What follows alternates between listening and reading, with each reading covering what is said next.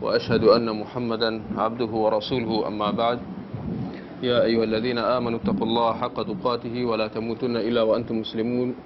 يا أيها الناس اتقوا ربكم الذي خلقكم من نفس واحدة وخلق منها زوجها وبث منهما رجالا كثيرا ونساء. واتقوا الله الذي تساءلون به والأرحام. إن الله كان عليكم رقيبا.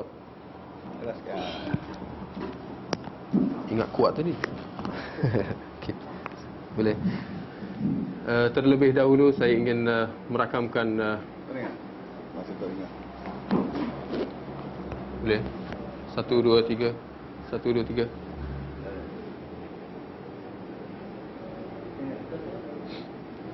Ya. Satu, dua, tiga. Uh, Terlebih dahulu saya ingin merakamkan uh, ribuan Terima kasih. Jazakumullah khair Atas uh, jemputan pada malam ini Untuk saya hadir ke surau ini Dan Alhamdulillah Ini adalah uh, pertama kali saya Mengunjungi uh, surau ini Surau ke masjid? Uh, jadi jazakumullah khair. Uh, moga-moga Allah uh, memberi manfaat uh, hasil daripada pertemuan kita pada malam ini. Uh, saya tidak diberikan apa-apa tajuk secara spesifik tetapi secara amnya saya fikir ada eloknya untuk saya nak membincangkan tentang uh, perihal dakwah ya. Dakwah Islam yang kita semua uh, sayang dan kita semua hargai insya-Allah. Muslimin muslimat yang dirahmati Allah sekalian. Saya ingat kalau kita lihat uh, di medan dakwah uh, umat Islam pada hari ini, kita akan lihat adanya perbezaan-perbezaan dari segi metod. Eh, saya ingat mungkin sebelum tu mungkin kalau siapa yang berjauhan tu boleh ke depan sikit ke? Jangan terlalu bertebar-tebar ya. Supaya kita kekalkan ukhuwah kita. Ya insyaallah sebagaimana uh, majlis Nabi sallallahu alaihi wasallam. Barakallahu fikum jazakumullah khair. Saya ingat kalau kita lihat uh, jemaah-jemaah Islam ataupun kumpulan-kumpulan Islam bahkan uh, pendakwah-pendakwah Islam yang bergerak di medan dakwah uh, pada hari ini kita akan lihat adanya perbezaan-perbezaan dari segi cara dan metod uh, penyampaian uh, dakwah mereka, cara mereka menyampaikan dakwah. Maka kita akan lihat antara lain adanya kumpulan-kumpulan Islam yang memberi penekanan terhadap halaqah-halaqah zikir misalnya. Ya. Di mana mereka menjadikan halaqah-halaqah zikir sebagai fokus utama mereka untuk mereka menyampaikan dakwah. Halaqah-halaqah zikir ini mungkin berbeza di antara satu kumpulan dengan kumpulan yang lain. Tetapi secara amnya mereka fokus kepada cara itu. Ya, halaqah zikir. Kalau kita lihat kumpulan-kumpulan yang lain misalnya mereka memberikan fokus utama mereka kepada kerja-kerja kebajikan. Contohnya, mereka membantu orang-orang susah, membantu anak-anak yatim, uh, membantu keluarga-keluarga yang miskin dan seumpamanya.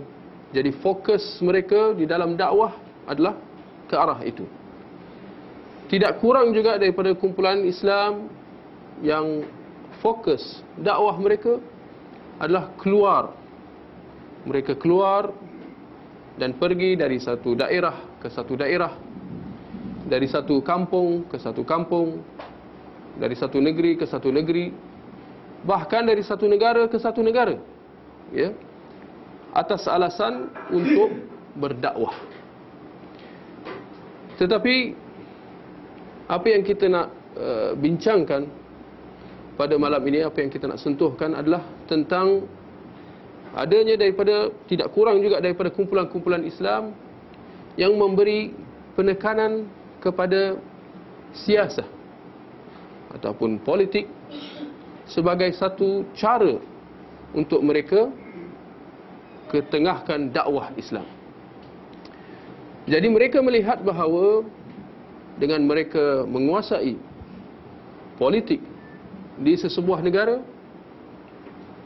mereka akan dengan cara itu secara tidak langsungnya mereka akan dapat menguasai negara dan akhirnya dengan cara itu dapat mereka tegakkan sebuah negara Islam yang sememang diimpikan oleh setiap seorang muslim.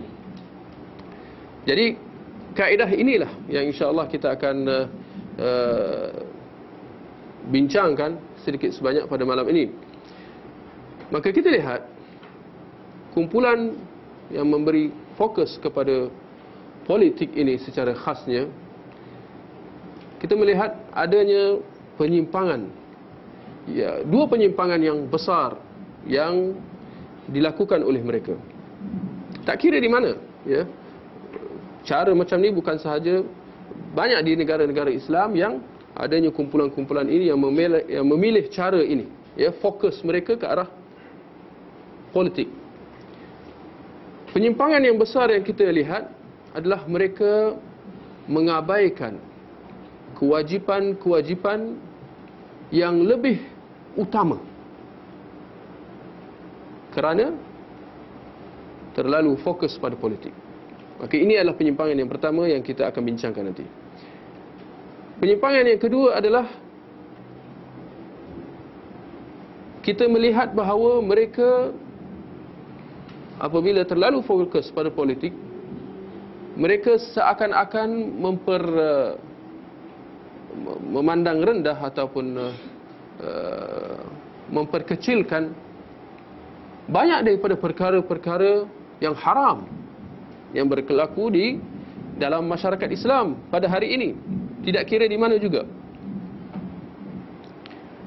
Maka muslimin muslimat yang dirahmati Allah sekalian ini adalah dua penyimpangan yang besar yang berlaku di kalangan mereka yang memilih cara politik yang kita telah sebutkan tadi.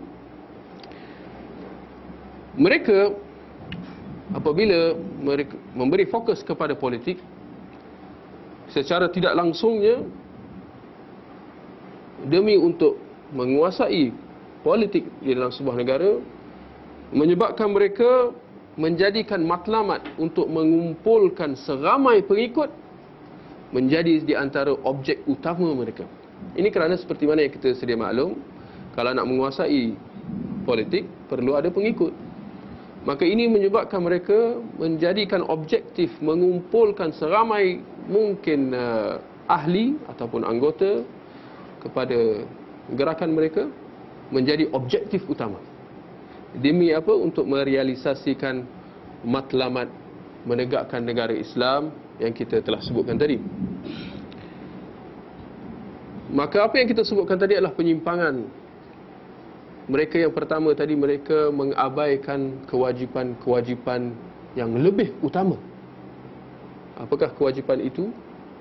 Ia adalah kewajipan yang telah dipikul oleh seluruh para rasul bermula dengan Nabi Nuh alaihi salam sehinggalah ke junjungan besar kita Nabi Muhammad sallallahu alaihi wasallam iaitu kewajipan menyebarkan akidah yang benar memperbetulkan akidah masyarakat menerapkan tauhid di samping membanteras perkara-perkara syirik. Kalau kita lihat Hakikatnya inilah matlamat utama seluruh para rasul.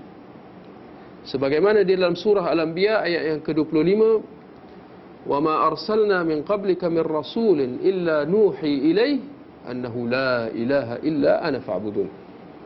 Dan tidaklah kami utuskan sebelum kamu wahai yani wahai Muhammad seorang rasul melainkan kami wahyukan yakni kami perintahkan kepadanya supaya menyuruh kepada la ilaha illallah menyuruh kepada bahawasanya tiada tuhan yakni yang berhak disembah kecuali aku yakni Allah.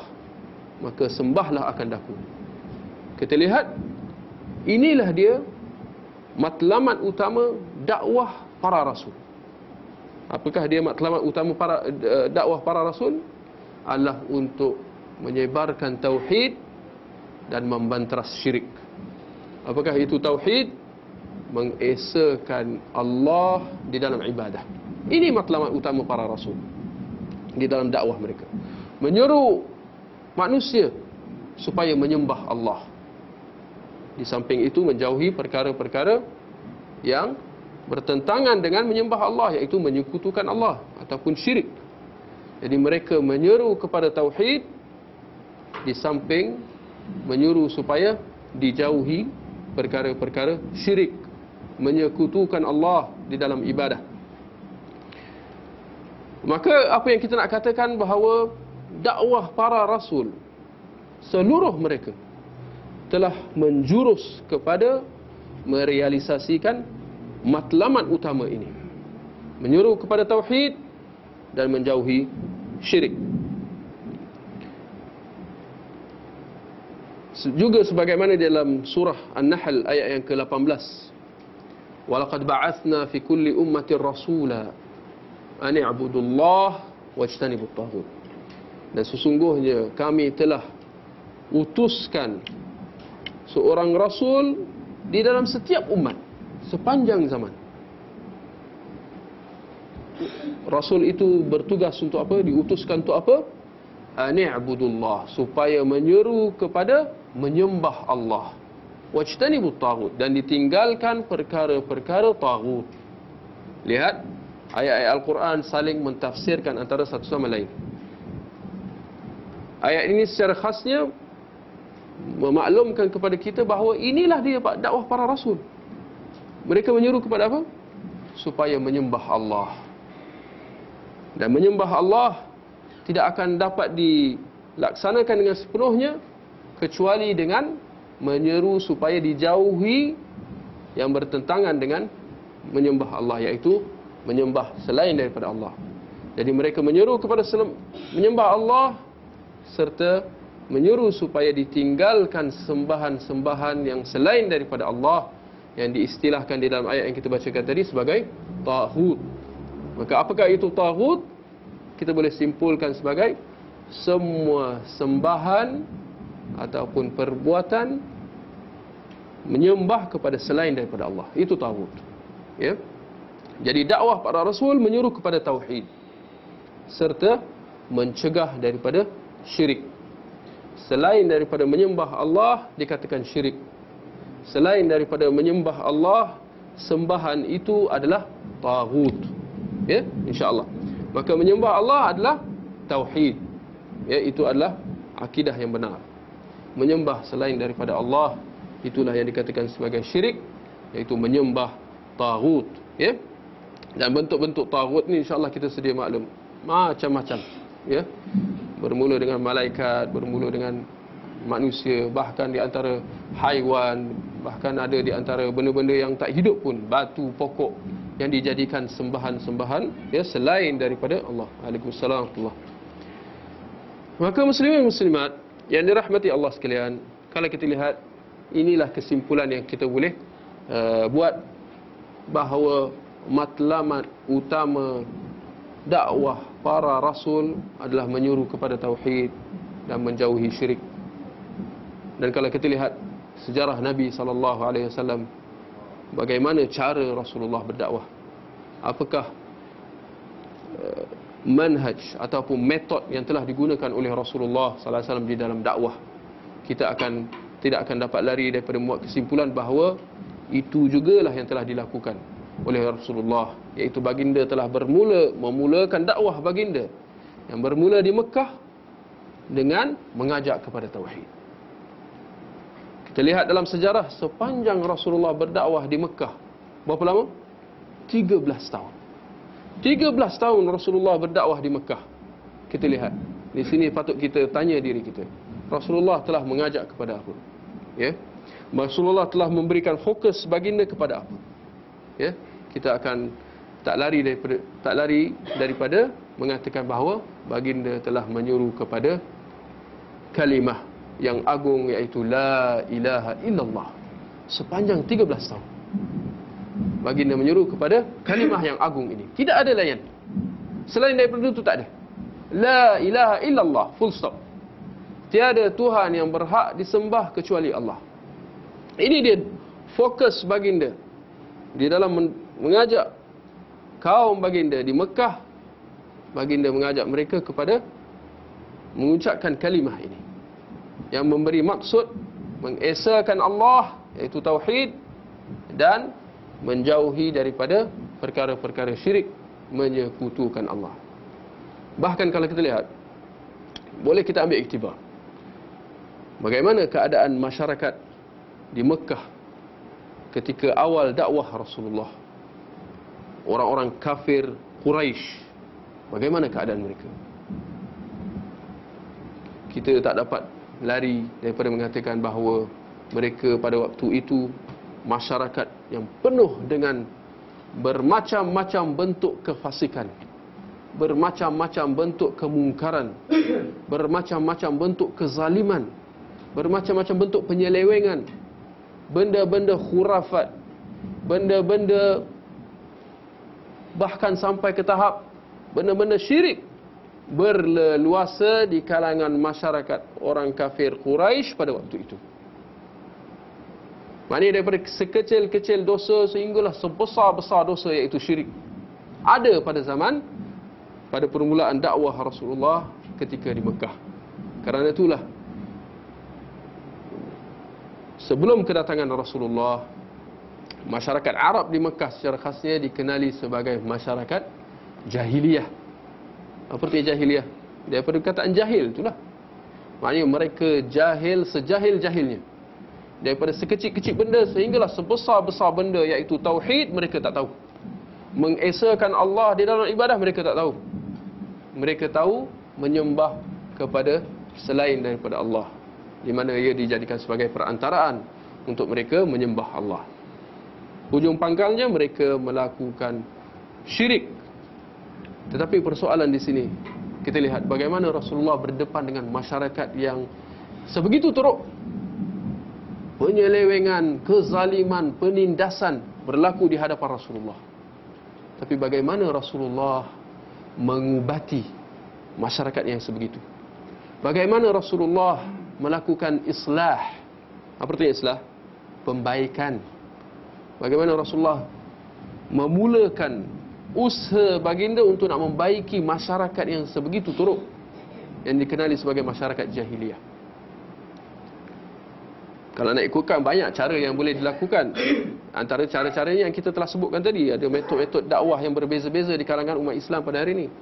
Tapi kita melihat bahawa Rasulullah sebagaimana para rasul sebelum baginda, mereka memilih cara yang sama, iaitu mengajak kepada tauhid serta menjauhi daripada syirik. Baginda berusaha memulakan usaha dakwah baginda dengan memperbetulkan akidah, akidah masyarakat pada waktu itu. Supaya ditinggalkan perkara-perkara syirik dan diajak kepada menyembah Allah yang satu.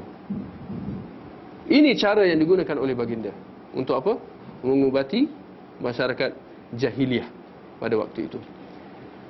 Muslimin muslimat yang dirahmati Allah sekalian, kalau kita lihat cara yang digunakan oleh Rasulullah ini, apa signifikannya? Kerana sejarah Rasulullah insya-Allah kita dah jelas. Tapi cuma sejauh mana kita faham dan kita dapat ambil tiba daripadanya itu persoalannya. Hakikatnya cara yang digunakan oleh Rasulullah di dalam dakwah sebenarnya baginda memulakan dakwah baginda dengan mengajak kepada tauhid dan menjauhi syirik itu baginda sebenarnya sedang meletakkan batu asas dan tunjang kepada negara Islam yang berjaya Rasulullah bentuk setelah berhijrah ke Madinah.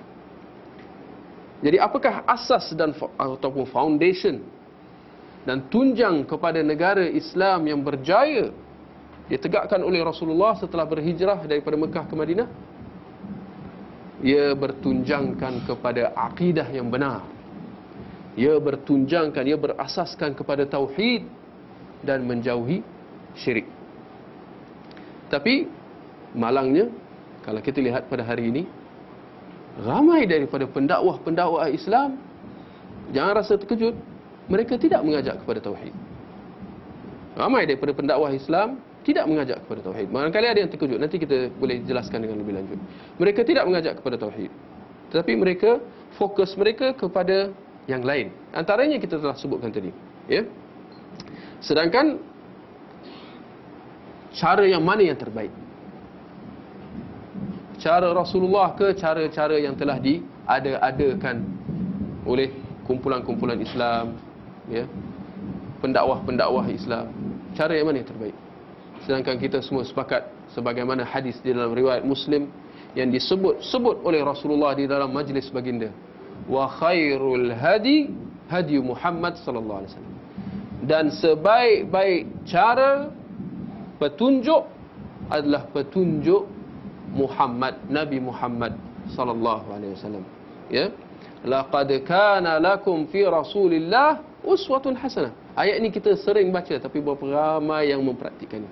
Sesungguhnya terdapat pada diri Rasulullah satu contoh teladan yang baik. Contoh teladan yang baik dari, dari, dari segi apa? Barangkali ada yang kata oh dari segi akhlak, dari segi ibadah, muamalah dan sebagainya. Kita mengatakan itu jawapan yang tak lengkap.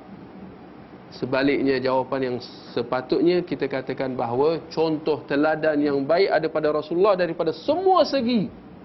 Daripada sekecil-kecil sehinggalah sebesar-besar. Segala yang menyentuh tentang agama, Rasulullah yang sepatutnya menjadi pedoman kita. Termasuklah tentang cara berdakwah. Kerana Rasulullah lah pendakwah Islam yang pertama seperti yang kita sedia maklum, baginda lah yang patutnya menjadi guru kita. Di dalam kita mengambil cara ya kerana kita percaya kita yakin dan percaya bahawa cara Rasulullah inilah yang mujarab.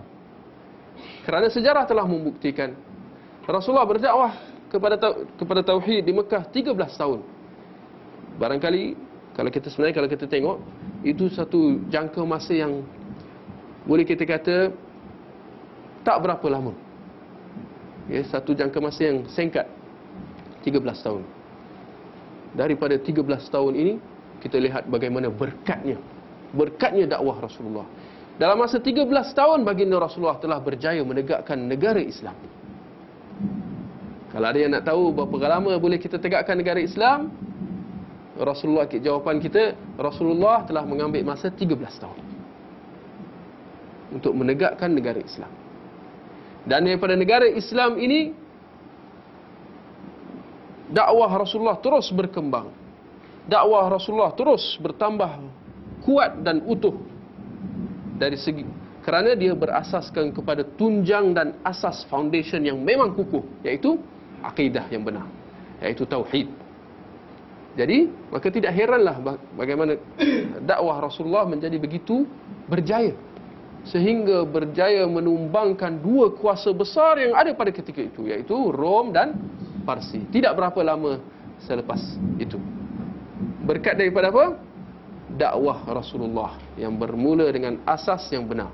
Maka ini ini memang kita boleh kata ini adalah sunnatullah. Kalau satu benda tu kita buat dengan cara yang betul, insya-Allah hasilnya kita akan dapat uh, capai. Tapi kalau cara kita kita mula dengan tak betul, bagaimana agaknya kita nak mengharapkan hasil yang yang berjaya? Macam mana kita nak berjaya kalau asasnya cara kita salah? Maka ini adalah sunnatullah. Iaitu hanya mereka yang menggunakan cara yang betul dia akan mendapat hasil yang betul berkat daripada izin dan taufik daripada Allah Subhanahu Taala. Maka kita katakan ini adalah penyimpangan pertama mereka. Adapun penyimpangan kedua mereka iaitu mereka memandang rendah banyak perkara-perkara haram ya, yang berlaku di kalangan masyarakat. Kalau ada yang bertanya kenapa begitu? Jawapannya jelas. Kerana fokus mereka kepada yang lain. Fokus mereka nak mengumpulkan seramai ramai pengikut yang mungkin. Itu fokus mereka. Menyebabkan mereka alpa kepada fokus yang sepatutnya lebih penting iaitu memperbetulkan benda-benda kemungkaran yang berlaku dalam masyarakat. Benda-benda bid'ah benda-benda syirik yang berlaku. Tetapi kerana fokus mereka ke arah lain menyebabkan mereka alpa. Bahkan sehingga memandang rendah ya perkara-perkara haram yang berlaku di dalam masyarakat. Kerana objektif mereka adalah mengumpul seramai pengikut. Bagi mereka ini logik mereka. Kalau kita dapat kumpul seramai uh, pengikut yang mungkin, kita akan berjaya menguasai politik, pentas politik. Kalau kita dah berjaya menguasai pentas politik, maka mudahlah kita menumbangkan kerajaan yang ada. Kalau dah tumbang, kita akan tegakkan negara Islam. Ini logik mereka. Kalau kita dah tegakkan negara Islam, kita dah jadi berkuasa, maka pada waktu itulah kita akan fokuskan uh, kita memberi fokus kepada benda-benda haram yang berlaku di dalam masyarakat. Ini logik mereka. Sedangkan apakah itu cara Rasulullah? Ya? Apakah Rasulullah apabila dah menegakkan sebuah negara Islam baru Rasulullah nak beri fokus pada benda-benda syirik, benda-benda bid'ah, benda mungkar, kezaliman dan sebagainya? Kita akan dapati sejarah telah menunjukkan bahawa tidak begitu. Rasulullah tak buat macam tu. Ya, maka di sini mereka telah terbalikkan cara itu sama sekali. Rasulullah bermula daripada bawah. Menegak menetapkan asas dia. Lalu Rasulullah membenanya sedikit demi sedikit sehinggalah terbina sebuah negara Islam. Tapi mereka telah menebalikkan. Mereka nak bermula daripada atas turun ke bawah. Ya. Maka kesudahan dia mereka memandang enteng usaha dakwah ke arah akidah yang benar usaha ke arah memperbetulkan akidah masyarakat mereka memandang rendah usaha itu mereka memperlekehkan. Bahkan tidak kurang juga mereka yang menolak cara itu. Atas alasan bahawa cara yang dilakukan usaha ke arah membetulkan akidah masyarakat mengajak kepada tauhid menjauhi syirik mereka melihat bahawa usaha itu boleh menyebabkan masyarakat lari daripada mereka. Maka kerana itu mereka tidak memilih cara itu mereka khawatir masyarakat lari. Kalau kita ajak kepada tauhid membantah syirik nanti masyarakat tak suka. Maka kerana itu mereka tidak menggunakan cara itu. Bahkan mereka melihat bahawa cara itu uh, boleh kita kata counter produktif tak produktif. Boleh menyebabkan masa, nanti pengikut kurang. Nah ini logik mereka ya. Sebaliknya mereka kata usaha memperbetulkan akidah perlu dilakukan apabila dah ditegakkan negara Islam nah, baru kita boleh betulkan baru kita betulkan akidah. Baru kita berbetulkan perkara-perkara bidah. Baru kita perbetulkan perkara-perkara mungkar yang berlaku dalam masyarakat. Sekarang jangan. Sekarang diam-diam dulu. Siapa yang buka mulut akan ditegur. Eh engkau ni cara ni tak betul. Dikatakan bahawa cara itu sebagai tak betul. Ya? Kerana lihat kerana fokus mereka sudah berbeza mereka telah ya menukar fokus ya. Daripada perkara yang penting mereka fokus kepada perkara yang uh, yang tidak penting ya. Sedangkan kita mengatakan bahawa bagaimana sebuah negara Islam itu akan dapat ditegakkan tanpa akidah yang benar? Saya ingat ni jelas. Bagaimana kita mengharapkan sebuah negara itu di negara Islam itu ditegakkan tanpa masyarakatnya memahami akidah yang benar sedangkan negara Islam itu merujuk kepada masyarakat yang Islam. Apa arti masyarakat Islam? Masyarakat yang faham Islam. Apa arti masyarakat yang faham Islam? Masyarakat yang memahami asas Islam itu sendiri iaitu akidah. Saya ingat ini jelas. Bagaimana masyarakat yang tidak memahami apa itu akidah yang benar yang tidak memahami apa itu dakwah para rasul menyuruh kepada tauhid dan menjauhi syirik. Mereka tak faham. Bagaimana masyarakat yang sebegitu boleh ditegakkan negara Islam dalam keadaan masyarakat yang serba-serbi tak faham apa itu Islam bahkan sehingga tak faham apakah itu akidah Islam itu sendiri. Ya. Maka muslimin muslimat yang dirahmati Allah sekalian kita melihat barangkali ada yang bertanya kenapa jadi begitu? Ya. Kenapa jadi begitu? Kumpulan yang mengajak kepada politik ini yang fokus kepada politik. Kenapa mereka jadi macam tu? Kenapa mereka tidak fokus kepada akidah yang benar? Kenapa mereka tidak mengajak kepada tauhid dan menjauhi syirik? Ini persoalan dia. Kita mengatakan faqidu syai' la yu'tih. Orang yang tidak memiliki tidak mampu memberi. Perbuatan mereka tidak fokus pada akidah. Sedikit sebanyak memberi gambaran kepada kita bahawa mereka ini sebenarnya tak faham apa itu akidah Islam yang benar. Kerana itu mereka tidak mengajak kepada akidah. Mereka tidak memahami apakah itu tauhid dan apakah itu syirik. Itu sebab mereka mereka tidak mengajak kepada tauhid itu sendiri. Kerana mereka tak tahu apa itu tauhid. Bahkan di dalam ibadah-ibadah pun mereka yang mengajak kepada menegakkan negara Islam ini dari sudut ibadah sendiri pun mereka tidak memahami. Kalau kita tanya, mampukah anda solat seperti mana Rasulullah salat? Apa jawapan mereka? Mereka tidak akan dapat mampu solat di depan kita seperti mana Rasulullah salat. Kena ada dalil. Tak boleh kata, oh ni macam inilah Rasulullah salat. Eh, apa dalilnya? Oh tak tahu.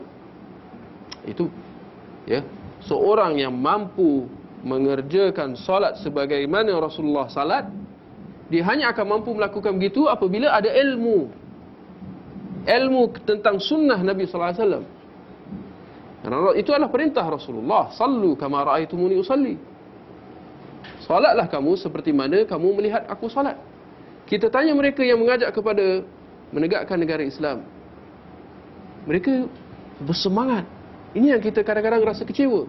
Mereka bersemangat untuk menegakkan negara Islam. Dan memang ini menjadi cita-cita kita juga. Malah kita tegaskan perlu menjadi cita-cita setiap seorang Muslim untuk melihat tertegaknya sebuah negara Islam. Tapi kita melihat bahawa cara mereka ni salah.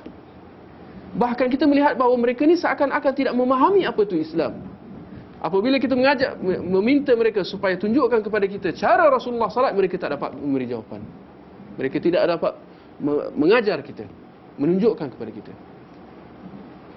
Kita meminta mereka supaya mereka menunjukkan kepada kita cara Rasulullah mengerjakan haji. Sebagaimana perintah Rasulullah, "Khudhu anni manasikakum." Ambil daripada aku cara-cara kamu mengerjakan ibadah haji kamu. Kita bertanya kepada mereka, "Apakah haji yang kamu lakukan ini kamu yakin dan pasti bahawa itu cara Rasulullah?" saya ingat mereka tidak akan dapat memberi jawapan yang pasti. Mereka pun ragu-ragu, teragak-agak. Kerana apa? Mereka sendiri menjahili sunnah Nabi sallallahu alaihi wasallam. Saya dah menyebutkan tadi bahawa mereka sebenarnya juga tidak memahami akidah Islam yang benar. Dan ini sebenarnya satu satu kenyataan yang bahaya. Ya. Tetapi ini adalah realitinya. Bagi menunjukkan sejauh mana ketidakfahaman mereka Barangkali kita boleh mengambil Cara yang telah dilakukan oleh Rasulullah Sallallahu Alaihi Wasallam sendiri. Cara yang digunakan oleh Rasulullah bagi melihat seorang itu Dia memahami akidah yang benar atau tidak.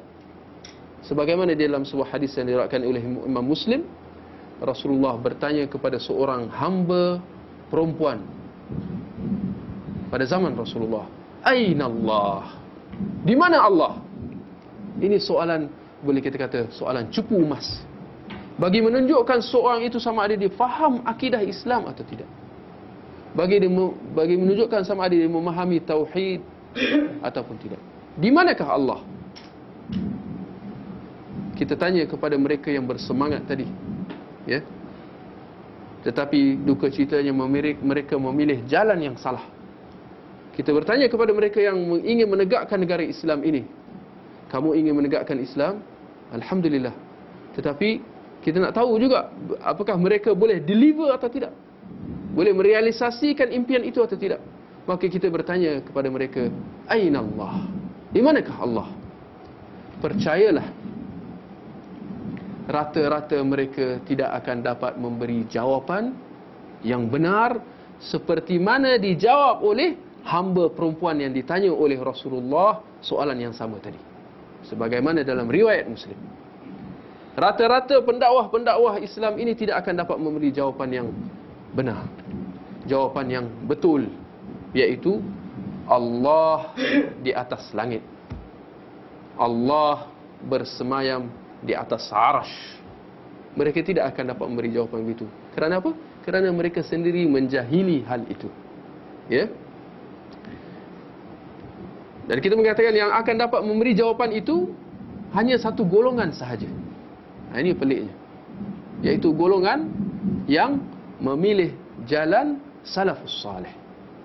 Golongan salafus salih sahaja yang akan dapat memberi jawapan itu. Dan golongan salafus salih tidak tergolong daripada mereka yang memilih jalan dakwah yang digunakan oleh kumpulan-kumpulan Islam tadi. Itu bukan cara salafus salih berdakwah. Ya? Kerana cara salafus salih berdakwah, mereka menggunakan metod Rasulullah sallallahu alaihi wasallam berdakwah. Fokus mereka adalah seperti mana fokus Rasulullah iaitu mengajak kepada tauhid dan menjauhi syirik. Tidak lebih daripada itu. Selama mana asas ini tidak dapat ditunaikan, mereka tidak akan berganjak kepada yang lain, ya. Maka kita katakan kepada mereka yang mengajak kepada negara Islam sekira bagaimana mungkin anda ingin menegakkan sebuah negara Islam sekira sebuah negara Allah sekiranya anda sendiri tidak mengetahui di mana Allah? Kita tanya kepada mereka di mana Allah? Mereka tak dapat jawab. Bagaimana orang yang sebegini boleh kita harapkan boleh merealisasikan impian kita untuk tertegaknya sebuah negara Allah iaitu negara Islam yang mendaulatkan tauhid menyuruh kepada menyembah Allah yang esa ya. Muslimin muslimat yang dirahmati Allah sekalian maka kita melihat bahawa usaha yang dilakukan oleh mereka yang terlalu fokus kepada mengajak mengajak kepada daulah Islam tanpa mereka sendiri memahami apa itu Islam menyebabkan usaha mereka tidak ke mana. Bahkan terdapat di antara kumpulan kumpulan yang memilih manhaj ini mereka telah bergerak di dalam dakwah pada zaman kita sekarang. Sehingga hampir 100 tahun ada sebuah kumpulan Islam pada zaman kita sekarang. Mereka telah bergerak hampir 100 tahun di dalam medan dakwah. Tetapi kerana mereka memilih jalan yang salah, mereka memilih jalan yang tidak menepati cara Rasulullah, kita dapati bahawa sudah serat, hampir 100 tahun mereka bergerak dalam medan dakwah. Tapi sehingga ke hari ini, mereka tidak menghasilkan apa-apa. Hanya slogan-slogan, hanya semangat-semangat, demonstrasi sini sana, ceramah-ceramah berapi-api, negara Islam, negara Islam, negara Islam. Sudah hampir mereka bergerak sebegitu seratus tahun. Tapi sehingga ke hari ini, masyarakat mereka, tempat diasaskan kumpulan itu masyarakat mereka kita kalau kita lihat masyarakat mereka bagaimana sejauh mana kefahaman mereka terhadap Islam macam itu juga. Tidak ada islah yang mereka lakukan terhadap uh, masyarakat. Sedangkan dalam masa yang sama mereka ingin menegakkan sebuah negara Islam ya. Ini ini ini yang mengherankan. Uh, muslimin muslimat yang dirahmati Allah sekalian barangkali ada baiknya kita juga sentuh tentang satu juga daripada penyimpangan mereka iaitu seruan mereka kepada jihad. Mereka juga lantang mengajak umat Islam kepada jihad iaitu menentang orang-orang kafir Mungkin kita tak akan sentuh tentang perbuatan mereka mengkafirkan pemerintah-pemerintah Islam. Saya saya ingat itu itu ada babnya, ya. Tetapi seruan mereka untuk umat Islam keluar berjihad menentang orang kafir. Kita melihat bahawa mereka juga telah menyimpang di dalam cara mereka menyeru kepada jihad ini. Ini kerana seperti mana yang kita telah katakan tadi, sesebuah negara Islam hanya akan dapat ditegakkan apabila masyarakat Islam itu memahami asas negara Islam itu. Memahami asas Islam itu iaitu akidah yang benar. Sebuah negara Islam hanya akan dapat diasaskan apabila masyarakat itu memahami apa itu tauhid dan menjauhi perkara-perkara syirik. Maka kita mengatakan begitu juga di dalam kita menyuruh kepada jihad. Jihad itu hanya akan dapat dilakukan sekiranya umat Islam telah melakukan persiapan-persiapan yang sepatutnya. Kerana kita nak bertanya kepada mereka yang mengajak kepada jihad ini. Apabila kita nak keluar berjihad menentang orang-orang kafir, persoalan di sini dengan persediaan ataupun tanpa persediaan, InsyaAllah kita semua setuju kata, eh tentulah dengan persiapan. Maka di sini kita bertanya, apakah umat Islam telah mempersiapkan diri mereka dengan kedua-dua bentuk persiapan, iaitu persiapan dari segi rohani dan juga dari segi fizikal. Persiapan dari segi rohani adalah dari segi akidah.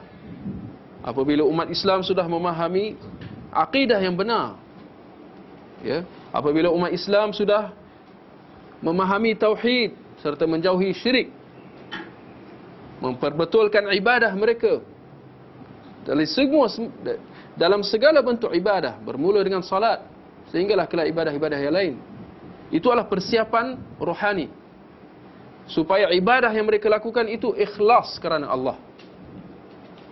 Kerana suatu ibadah yang tidak ada ikhlas dia tidak selamat daripada syirik. Ikhlas lawan dia syirik. Masa kan mungkin kita nak mengharapkan seorang itu mampu melakukan ibadah dengan ikhlas sekiranya dia tak faham apa itu tauhid.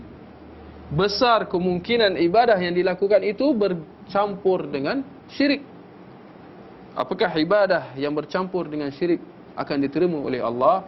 Jawapan dia tidak, tidak, tidak sama sekali hanya ibadah yang ikhlas kepada Allah yang akan diterima. Maka ini adalah persiapan yang perlu ada pada umat Islam dari segi rohani.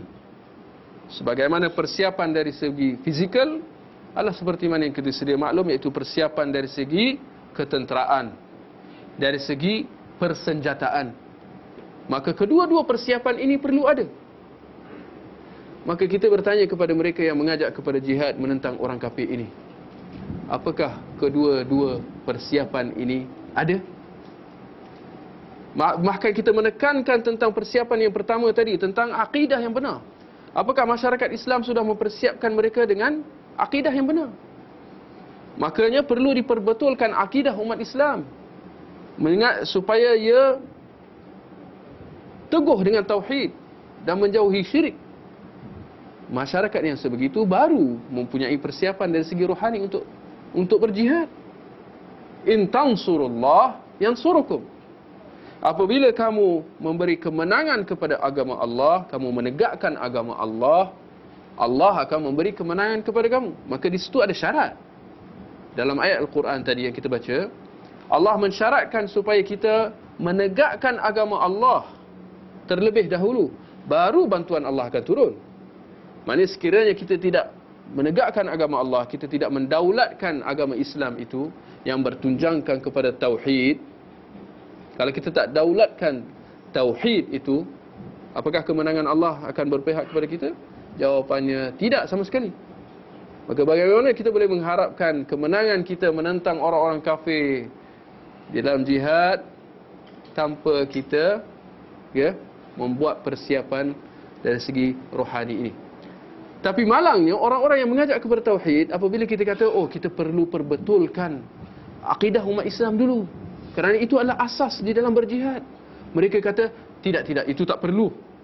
Apa yang penting sekarang adalah jihad. Itu kemudian. Ini kata mereka. Ini logik mereka. Mereka melihat bahawa ini bukan masanya untuk kita mempersoalkan tentang akidah umat Islam.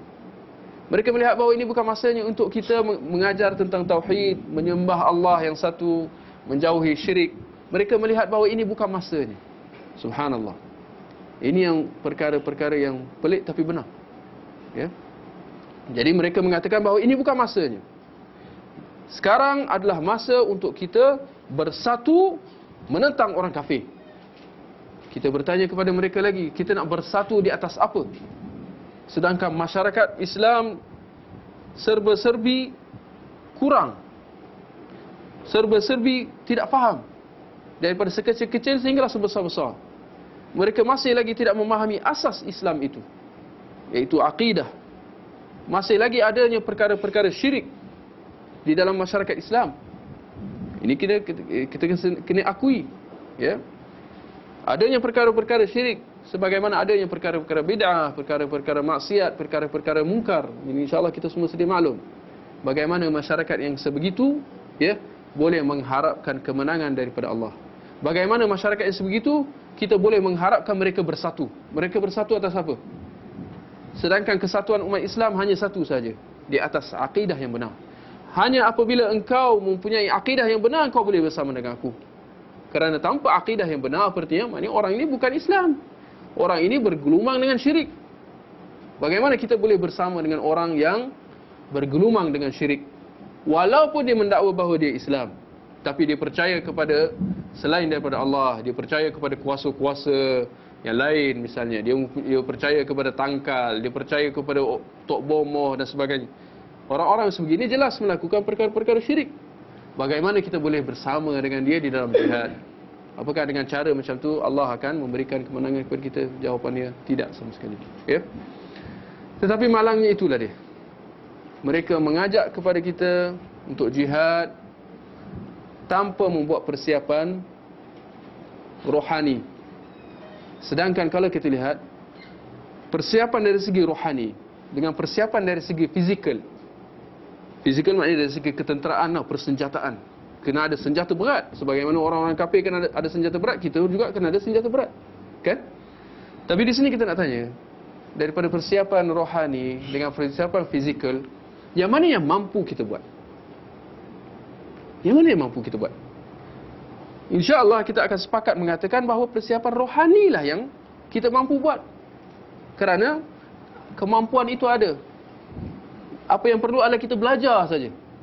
Menimba ilmu, ilmu Al-Quran dan juga sunnah yang benar. Kita perbetulkan akidah kita.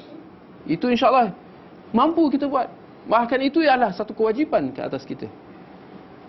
Adapun persiapan ketenteraan, kita melihat apakah umat Islam mempunyai persiapan dari segi ketenteraan? Duka ceritanya, tidak. Umat Islam sehingga ke hari ini, ya, sejak kebelakangan ini mereka tidak dapat menandingi kekuatan ketenteraan orang kafir. Maka ini yang mengherankan buat mereka yang mengajak kepada jihad. Persiapan rohani yang kita mampu buat dia tak nak buat. Sebaliknya dia terlalu fokus kepada persiapan fizikal iaitu ketenteraan. Sedangkan itu kita tak mampu buat. Mana nak dapat senjata? Kita semua insya Allah tahu bahawa negara Islam tak ada yang mengeluarkan senjata-senjata berat. Kita negara Islam seluruhnya tanpa ada pengecualian. Kesemuanya terpaksa memperhambakan diri mereka kepada kuasa barat di dalam mendapatkan senjata-senjata berat. Tak payah kita pandang jauh. Kita lihat saja perang Afghanistan yang telah berlarutan berapa lama ke? Eh? 10 tahun ke? Perang Afghanistan yang berlaku pada eh, hujung 70-an awal 80-an antara Afghanistan menentang Rusia negara Islam menentang orang kafir Rusia. Itu insyaAllah kita sepakat bahawa itu memang jihad. Kerana jelas Rusia datang menyerang nak cuba menakluk Afghanistan sebuah negara Islam. Tapi kita lihat bagaimana jihad yang itu adalah satu jihad yang syar'i. Jihad yang kita memang setuju. Yang memang kita akui itu adalah satu jihad yang dituntut yang menjadi wajib ke atas rakyat Afghanistan secara khususnya untuk mereka mempertahankan diri mereka daripada orang kafir yang menyerang. Tapi kita melihat bagaimana orang-orang Afghanistan mempertahankan diri mereka. Kita melihat mereka terpaksa mengambil senjata yang dibekalkan oleh orang Amerika juga. Ini semua realiti, sejarah. Tak ada siapa yang dapat mengingkari. Ejen-ejen CIA yang telah dihantar secara khususnya ke Afghanistan bahkan memberi latihan kepada pejuang-pejuang Afghanistan, pejuang-pejuang jihad Afghanistan. Diberi latihan oleh siapa? CIA. Ya, Badan Perisik Amerika Syarikat. Melalui CIA ini itulah bekalan-bekalan senjata berat telah dibekalkan kepada pejuang-pejuang jihad Afghanistan. Ini adalah satu yang menduka citakan. Tapi ini realitinya. Bagaimana umat Islam serba serbi tidak bersedia. Jadi itu yang kita nak kata. Cara yang tidak betul yang di yang dilaung-laungkan oleh mereka yang mengajak kepada jihad menentang orang kafir. Kita mengatakan bahawa belum tiba masanya selagi umat Islam tidak mempersiapkan diri mereka dengan kedua-dua persiapan tadi kita tidak bersedia. Sedangkan Allah mengatakan wa a'iddu lahum mastata'tum min quwwah. Dan persiapkanlah diri kamu dengan apa yang kamu mampu ya dengan apa juga kekuatan yang kamu mampu. Ya kalau kita lihat ayat ini hanya turun kepada Rasulullah sallallahu alaihi wasallam setelah kekuatan yang dimaksudkan dalam ayat di sini jelas. Kekuatan dari segi fizikal. Tapi kita melihat ayat ini hanya turun setelah Rasulullah berhijrah ke Madinah suruhan daripada Allah supaya umat Islam mempersiapkan kekuatan mereka untuk menentang orang kafir kekuatan fizikal hanya turun setelah umat Islam berhijrah ke Madinah. Apa artinya? Iaitu hanya setelah umat Islam berjaya mempersiapkan diri mereka dengan persiapan yang pertama tadi. Hanya apabila umat Islam sudah mengukuhkan akidah mereka kekuatan rohani mereka barulah turun perintah supaya mereka memperkukuhkan kekuatan fizikal mereka. Maka ini caranya yang perlu ya dilakukan oleh mereka yang ingin mengajak kepada jihad. Tanpa cara ini jelas ini adalah satu jelas cara itu adalah eh, tidak akan berjaya. Seperti mana yang kita lihat? Ya, mereka yang mengajak kepada jihad tapi kesudahannya jihadnya apa? Batu dibaling dengan kereta kebal. Ini jihad apa ni? Ya. Dia hantar seorang bom, dia lilit badan dia dengan uh, letupan-letupan, dibomkan satu bangunan milik orang kafir. Bagi mereka ini jihad. Kemenangan yang apa yang kita harapkan dengan cara macam ni? Tanpa ada persiapan dari segi rohani, apatah lagi dari segi fizikal. Ya. Sedangkan kita mengatakan perlulah kita utamakan yang penting ya, yang terpenting sebelum yang kurang penting. Maka persiapan yang dari segi rohani inilah yang paling penting. Maka inilah yang perlu kita dahulukan. Apatah lagi ke kekuatan inilah yang kita mampu lakukan. Persiapan yang kita mampu lakukan. Sedangkan kekuatan yang kedua, persiapan yang kedua kita tak mampu lakukan. Kenapa kita fokus pada benda yang kita tak mampu dan kita tinggalkan apa yang kita mampu. Ini sini yang mengherankan. Kenapa kita tak memperbetulkan kekuatan rohani kita iaitu akidah? Sedangkan dia mampu. Kita mampu buat.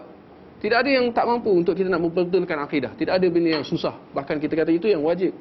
Sebelum kita nak membuat persiapan dari segi ketenteraan. Ya.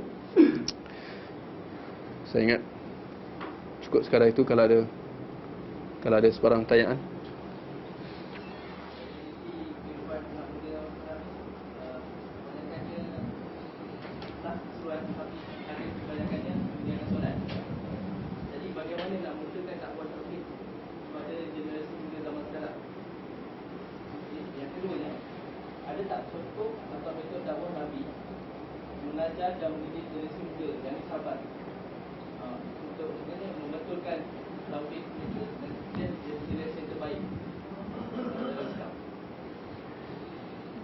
Dia tentang cara. Cara itu caranya apa? Dengan ilmu. Itu caranya. Maka kita katakan ini yang lacking, ini yang kurang pada masyarakat Islam pada hari ini. Iaitu ilmu Islam yang benar. Ini yang lacking, ini yang kurang sangat-sangat. Sebaliknya, yang banyak apa? Ilmu yang tak betul. Ilmu-ilmu yang menjurus kepada syirik. Ilmu-ilmu yang mengajak kepada bid'ah. Ilmu-ilmu yang mengajak kepada kemungkaran dan seumpamanya. Maka ini yang kurang ni. Maka apa yang perlu kita lakukan adalah kita perlu tekankan pada ilmu, ilmu, ilmu. Kerana inilah dakwah Islam. Dakwah Islam mengajak kepada ilmu, bertunjangkan kepada ilmu. Tapi itulah dia. Bahkan dalam masalah apa itu ilmu pun umat Islam kurang jelas. Maka ada yang melihat bahawa kalau diikut dia ditiru-tiru orang lain buat macam mana solat dia dibuat cara dia solat macam tu, dia melihat bahawa itulah dia ilmu. Ilmu dia apa? Dengan tiru-tiru. Apa yang masyarakat buat itulah dibuat. Maka dia melihat bahawa ni ilmu. At- ataupun dia melihat bahawa ilmu tu apa? Dengan dia tanya pada ustaz. Apa yang ustaz tu cakap itulah dia wahyu. Itulah yang benar. Ya. Maka konsep ilmu itu pun tidak ada. Ya, kurang sangat-sangat. Sedangkan kita mengatakan bahawa ilmu itu apa?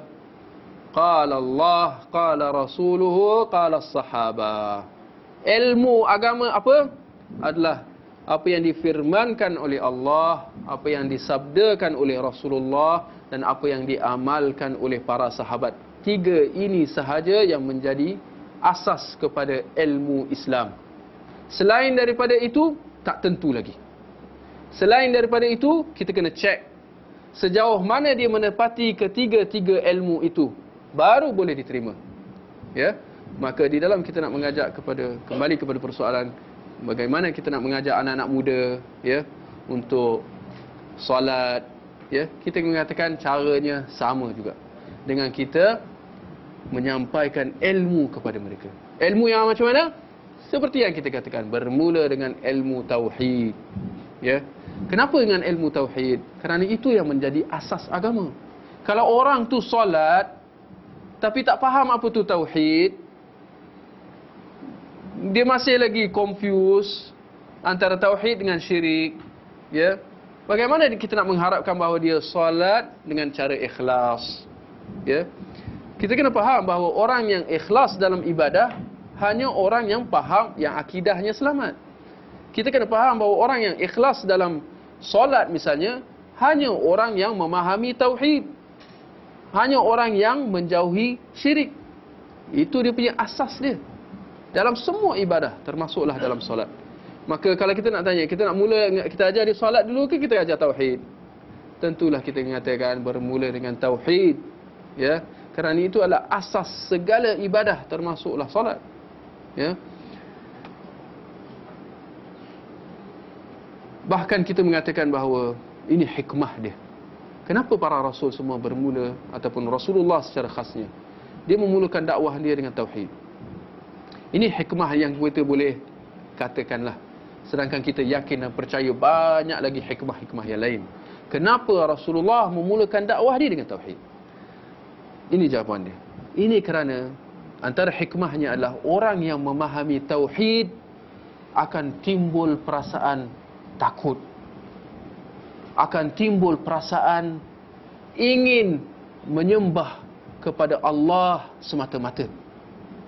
Akan timbul perasaan kalau dia tak sembah Allah, dia akan ditimpa azab. Apabila ada tauhid, tauhid maknanya berkait rapat dengan iman.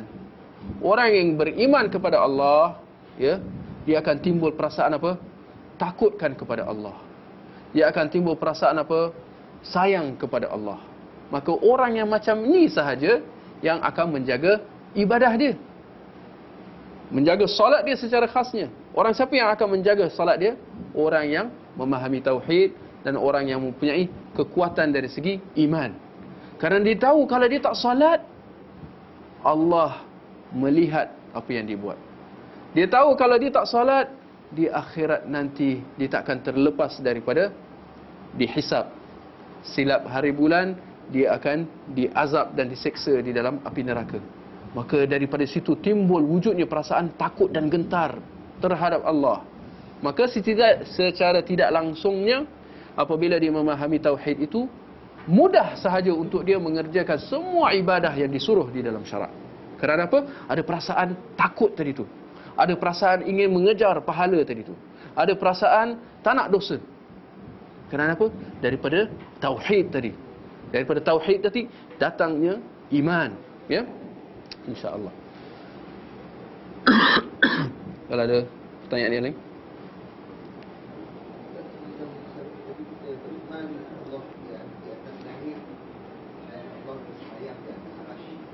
Kalau kita berjumpa dengan golongan yang berpandangan Allah wujud tidak bertempat Apakah perkataan yang agak harmoni lah kita nak kata Ataupun kita kita mengambil sikap Mengundur diri ke ataupun nak Kalau nak menerangkan kepada mereka Sikit manakah ayat yang agak simple dengan terima kasih Allah wujud tanpa tempat. Macam tu? Ya. Allah wujud tanpa tempat. Di sini kadang-kadang kita kena faham, ya. Perkataan tempat yang digunakan itu. Dia boleh membawa maksud yang hak dan dalam masa yang sama boleh membawa maksud yang batil. Bagaimana? Kalau dikatakan Allah wujud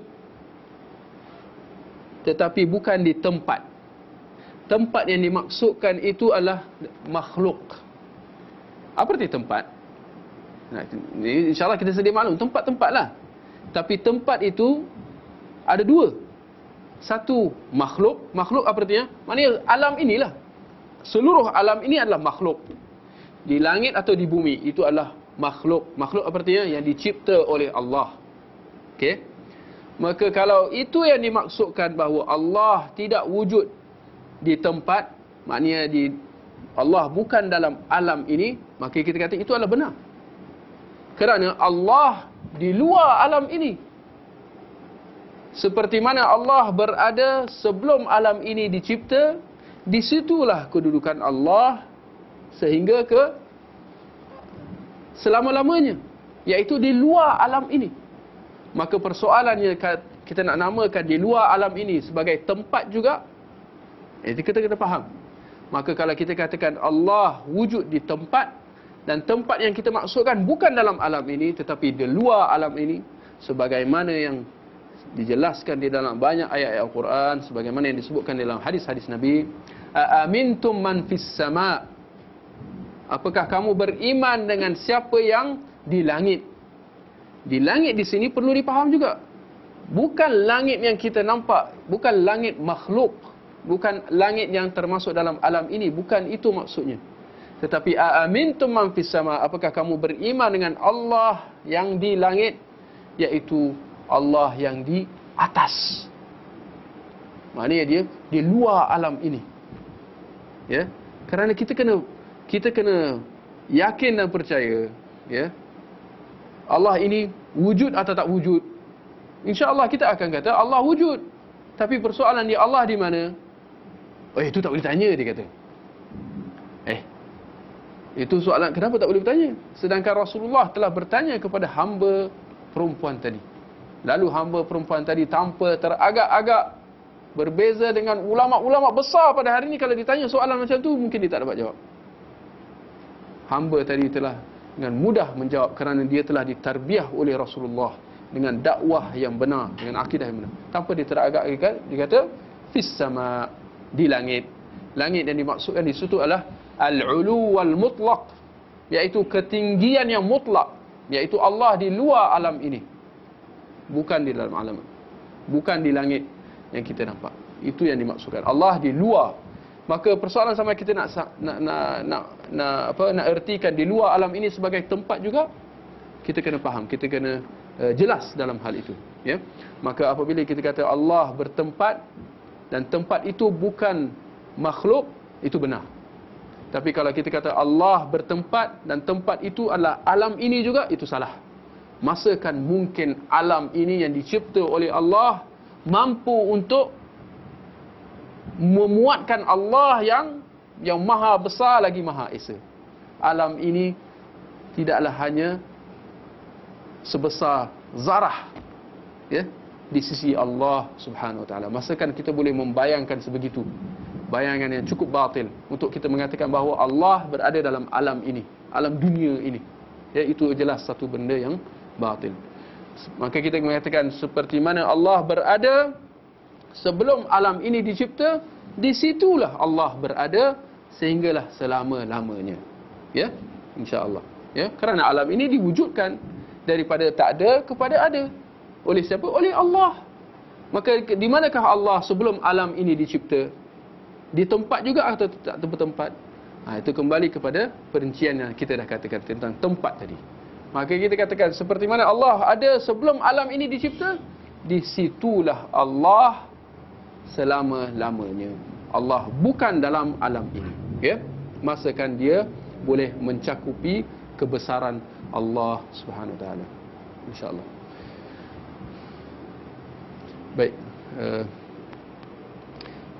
saya ingat banyak yang yang yang perlu dibincangkan. Masalah-masalah macam ni kadang-kadang banyak yang ya yang yang perlu di, di apa dijelaskan yang perlu diperincikan yang perlu diperbetulkan ya kepada masyarakat Islam. Ya walau bagaimanapun saya ingat cukuplah ya sekadar itu untuk malam ini. Dan uh, kita sudahi dengan tasbih kafarah subhanakallahumma wa bihamdik. Asyhadu an la ilaha illa ant. Astaghfiruka wa atubu ilaik